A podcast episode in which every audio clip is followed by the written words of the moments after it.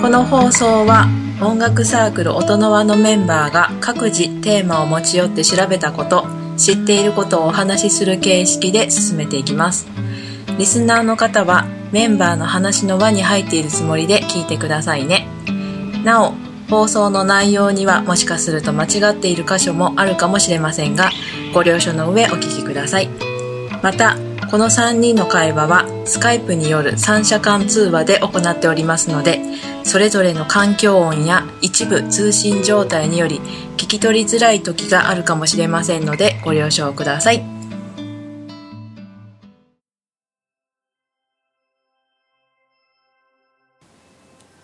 はい、こんにちは。こんにちは。はい、今日も音の輪サークル行きたいと思います。じゃあ今はい日はシロさん。はい。今日はですね、えっ、と、まあ、変わった音楽をちょっと取り上げてみたいと思います。まあ、変わった音楽っていうのは、あの、まあ、音楽作る人っていうのは、まあ、大抵の人はまあ、アーティスト、まあ、表現をしたくて音楽作ってるので、まあ、当然、こう、まあなんかまあ、人とは違うことをしたいとか、まあ、人と同じ感性を持ってない人もたくさんいて、あの、新しい試み入れてみたくなったりとか、で、なんかまああの、まあ、僕らは音楽っていうと、やっぱり良くないといけないと思ってるけど、実際ね、本当にそうなのかって言われると、まあ、それが聞いてすんごい気持ち悪くても、表現としてそれが必要であれば、ただしそれでいいって思ってる、まあ、音楽家の人もいるし、まあ、確かにそこ気持ち悪いっていうのを表現したい人が気持ち悪さを伝えようとして音楽にして結果としてそれが聞き手に気持ち悪いと思って伝わったならそれはまあ正解かもしれないしね。うん。まあ僕らが普段聴いてる音楽にあんまそういうのはないんですけど、まあそういった、あのー試みをしたような音楽とか、まあそういったちょっと変わった音楽を、えー紹介したいと思います。はいはい。えー、まあ、一番いいのは、まあなんか世界一なんとかな音楽とかはわかりやすいと思うんですけど、うんえー、まあ世界一長い曲ですね。うんまあ普通に考えて別に曲が長くなくてもいいと思うんですけど、うん。まあそれを長くしたい人がやっぱりいるんですよ。うん。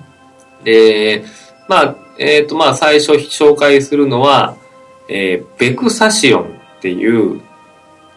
名前の音楽なんですね。これ、まあ日本語にで言うとまあ嫌がらせとかうん。尺の種っていうような意味があるので、うん。もともとこれを表現したかった人は、まあ、それが伝わればいいと思うので、まあうん聞いてて不愉快になるかもしれないなって予想はつくよね、なんかね。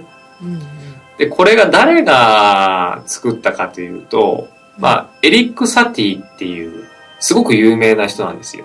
うん知ってますか、エリック・サティ。わかんないあのーまあ、ドビュッシーとよく比べられるうん人だね。あのーエリック・サティ。有名な曲があるよね。どんな自分の曲ペリー。そうそうそうそう。弾ける？えない？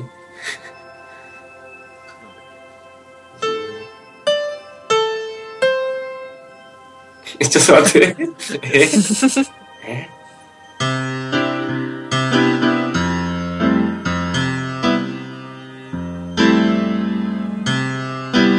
あ、俺は分かったけど、これ、リスナーの人分からない。ターターターターターターのやつね。うん。あのメロディー弾いてよ。なんかちょっと違うけど、まあまあそ、そんな感じのね。まあまあまあまあ。そんな感じの。はい。だからすごくいい曲作る人なんですよ。うんあの、僕もこのエリック・サティっていう人結構大好きで、まあ僕、だからその、まあ、印象派って言われる人ですね。俗に。あの、なんでこの人たちが印象派って言われるか知ってますか？印象派。なんか特に印象派な、印象派、印象的なのって感じがしますけど。当時画家たちがブームだったからそう、大体こういうのってバロック様式とか、他のアートの流れがあって、それが印象派だったので、その時代に流行った音楽はみんな印象派みたいな。その時代で分けられてるから、まあ、印象派なんですね、この人。で、ちょっとまあ、あの、曲は、これ多分、著作権的にはどうなんだろうな。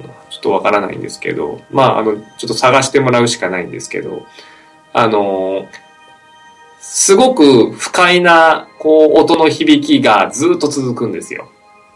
まあ、し、まあ、きどうしても聞きたい人は、まあ、YouTube で、ビクサシオン、えっ、と、ウに点々の部に小さい絵に、クサシオンで、まあ、カタカナで多分検索してもらえば出ると思うんですけど、あのーで、これが、だいたいまあ、譜面を見ると、えっ、と、まあ、うん、別に A4 の1枚とかで収まる譜面なんです。でも僕最初に、あのー世界一長い曲って言いましたよね。うん。世界一長い曲なのに、譜面1枚で収まるのみたいなうん。感じがするじゃないですか。うん。この曲は、それを840回繰り返すんです。うん。すごい。で、どういうことかっていうと、まあ、その紙に、あのー、840回繰り返してくださいって書いてあるんです。だからもうその嫌な、もう一回聞くだけでなんかちょっと憂鬱になりそうな、こう変な、こう、まあ、不快な音が、うん。えー、840回もうリピートするという。で、これが、えっ、と、実際に演奏した人がいて、うん。えー、まあ実際演奏するとですね、18時間ぐらい。18時間ぐらいかかるんです。ははい。で、これ、あの、まあ、あんまりにも長いから、当然18時間もピアニストずっと弾いてられないから。まあ、じゃあどうやって弾くのかっていうと、うん。えっ、と、10人ぐらいで、まあ、手分けして弾くみたいです。うん。だから、まあ、例えば、その、単純に18時間を10で割るのか、それとも、うん、まあ、1時間ごとに交代みたいな感じで、まあ、やってるのか、まあ、わからないですけど、大体もう曲自体はね、3、もう10、まあ、20秒ぐらい聴くだけでもう憂鬱な。感じの曲が、まあ、まあ、それは18時間もね、繰り返されれば、それは嫌がらせな感じがうんね、あの、します。で、ただね、僕今、えー、世界一長い曲って言いましたけど、でも世の中にはいろんな人がいるじゃないですか。あのーもっと長い曲作った人がいてもおかしくないと思いませんか？うん。だって僕だったら18時間やってる人がいるなら、うん。もっと長い曲作ろうって変わ、変わった人ならね、うん。考えてもおかしくないと思うんですよ。うん。で、えーっと、本当はね、もっと長い曲があるんです。じゃあなんで僕がさっきの曲を世界一長い曲かって言ったかっていうと、うん。ギネスに認定されてるのがベクサシオンっていう音楽だからです。うん。で、えー、で、ギネスには認定されてない曲があるんです。えーっと、それがですね、えー ASLSP っていう名前の曲で、これなんて読むんだろうな。だからまあ、その ASLSP という綴りなんですけど、うん。えーっていう名前の曲です。うん。で、これ、ちなみに全部弾くのにどれぐらいかかると思いますか？さあ、えー、し鮭くん。さあ、900年？900年。なぜ？なんとなく。年？なんか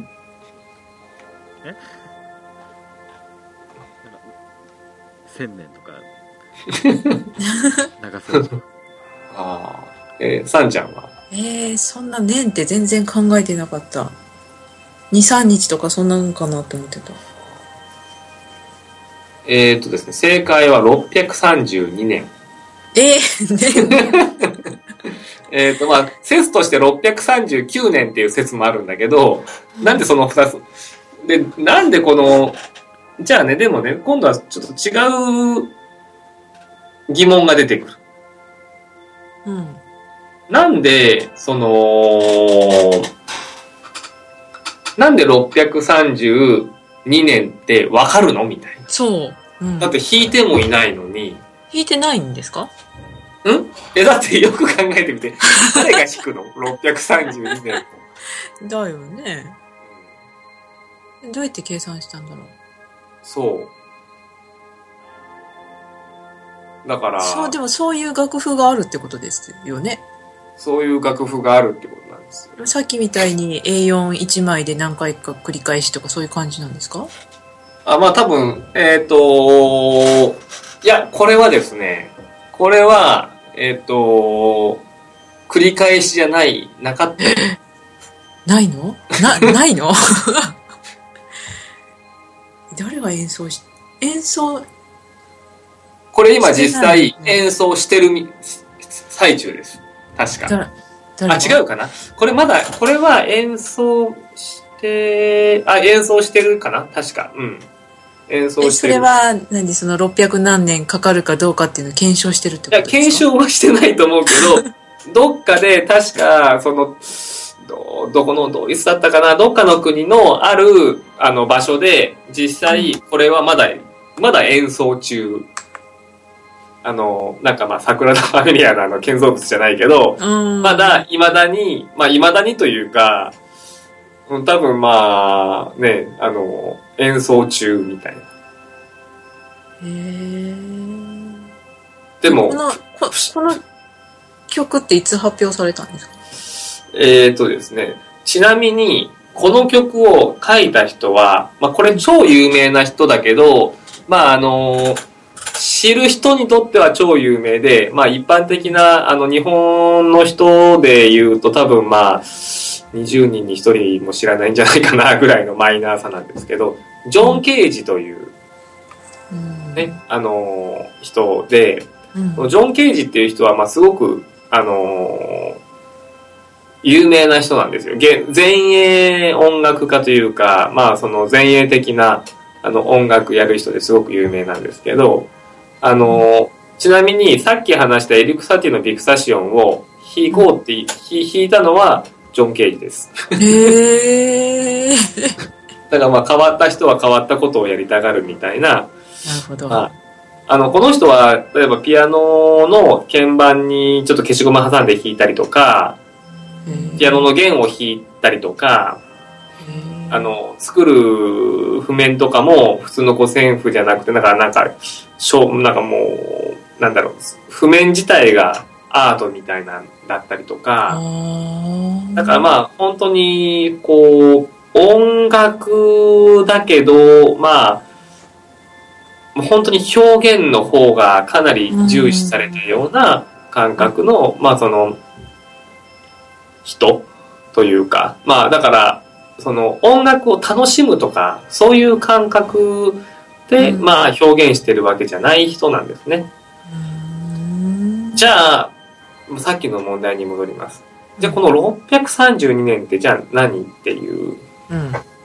なんで632年、その曲がかかるって弾いたこともないのに、うん分かったんでしょうね。うん。なんでですかね。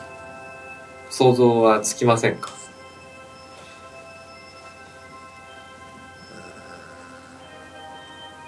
何小節か弾いてそれを計算したとか？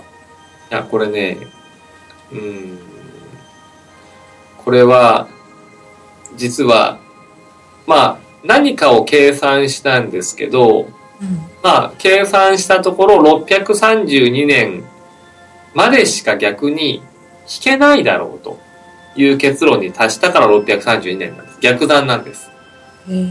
だから曲が632年かかるんじゃなくて、うん。632年しか演奏できないだろうっていう計算のもとで632年なんです。ほうさあ、なんだと思う？じゃあ多分正解を知ってるかもしれない、えー、鮭くんに聞いてみましょうか。なんすか？なんすか？正解を知ってるかもしれない。なんで632年のこの曲って？この曲？うんそれは何？一音何年も弾かないとか？あ弾く？うーん、ああ、でも、あの、でもそれは632年とは関係ないもんね。うーん632年かかる理由？うん。632年までっていう理由2年以上伸ばせなかった理由。楽器は何で弾くんだっけ？オルガンです。あオルガンの対応年数じゃんその通りです。うん。はい。そうでしょうね。そう。結局、まあ、その、現存しているうん。オルガンが630、現存している、まあ、その使用可能なオルガンが632年、あのーまあ、その状態から計算するに632年以上オルガン、使えるオルガンはないだろうといううん。ので、オル、まあ、632年になったみたいです。そういうことか。で、さっき、まあ、あの、鮭くんが言いましたけど、この、どういう音楽かっていうと、うん。えーまず最初の1年間は無音です。で、その次の年に初めてコードが鳴ります。すごいね。ちょっとなんかそのコードが鳴った瞬間がなんかすごい、神々しい感じになるかもしれないね。次の年にもう1音加えたコードが流れてます。だから、さっき言ってた、今演奏中っていうのも、ね、うちらの感覚で言うと、オルガンの前に誰かいなきゃいけないとか、うんうん。っていう感じますけど、実際は1年に1回誰かが行ってポーンと弾けば演奏中なんですよ。なるほど。はい。メロディーがわーってあるわけではないってことですか？うん、だから、もう、その音楽的な概念じゃないってことだね。だからそう、いうことですね。まあ、もしかしたら、その、例えば最初にコードが鳴って、もう次の年にまたコード鳴らしたところで、まあ前の年のコードなんて誰も覚えてないから、まあそれ自体が、その、うんその自体の、まあ、ね年月の重なりとか、そういったのの、もう表現のうちに入ってるのかもしれないんだけど、ちょっと僕はこのジョン・ケイジがなぜこの曲を作ったのかっていうところまでちゃんとちょっと調べてないのでわかりませんけど、で、うんもっと長い曲があるんですよ。え？もうさらにこの上を行くのがあります。はい。え？そうなんで？あのーここの曲じゃなくてってことですかこの曲じゃなくて。はい。えー、っとですね、1000年。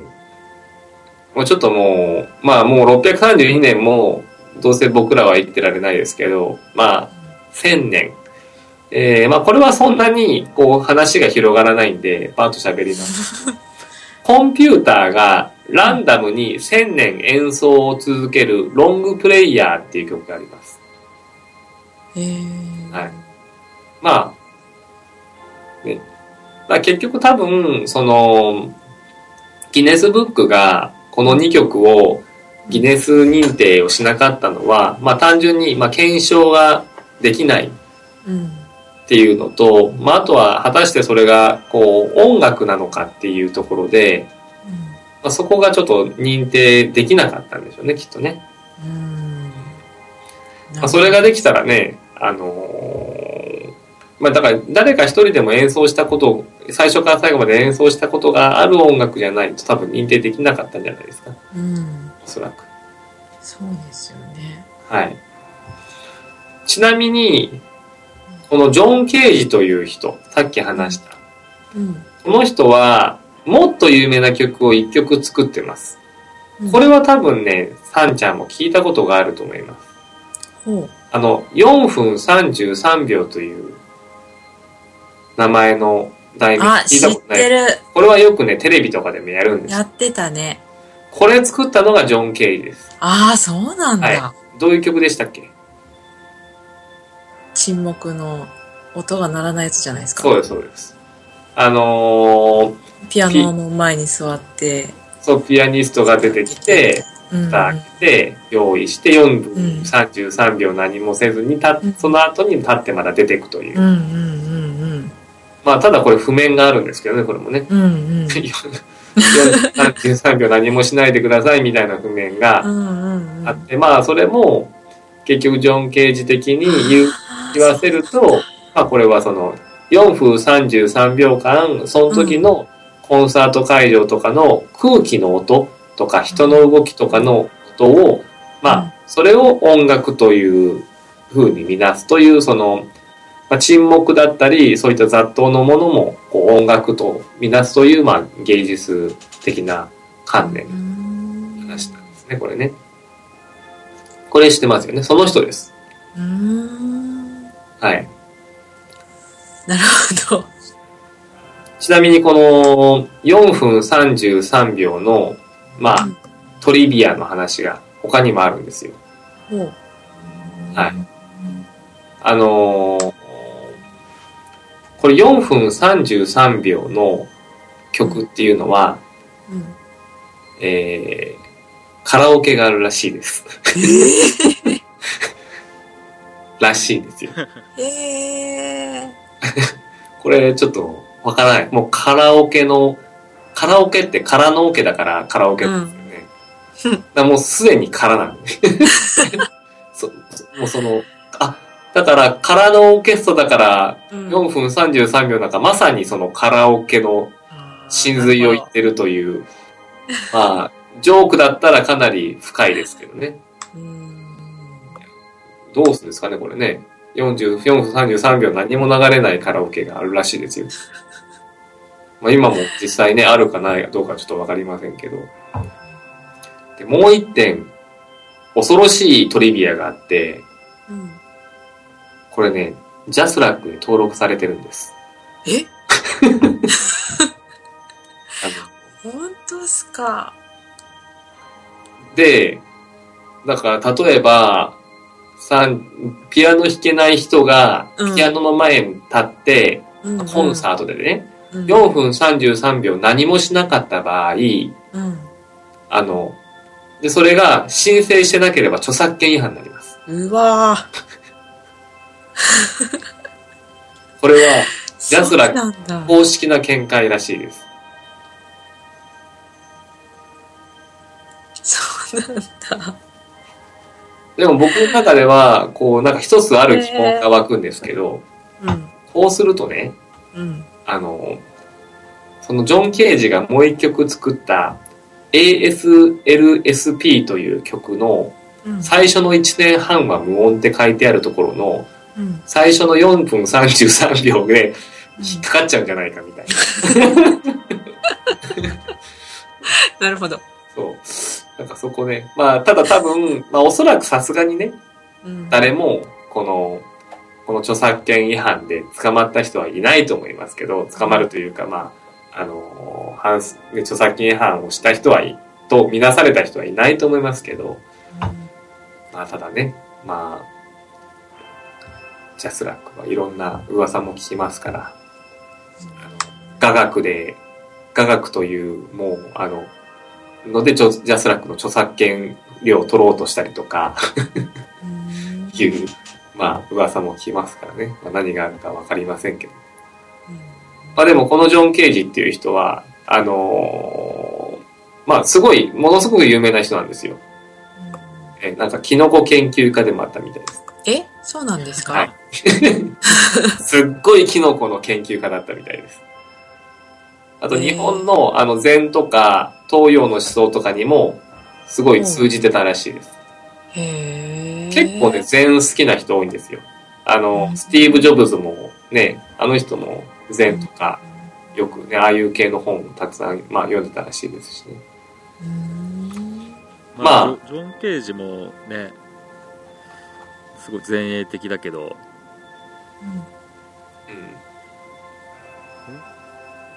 日本人でもすごい人いるね。小杉武久さんっていう作曲家なんだけど。うん。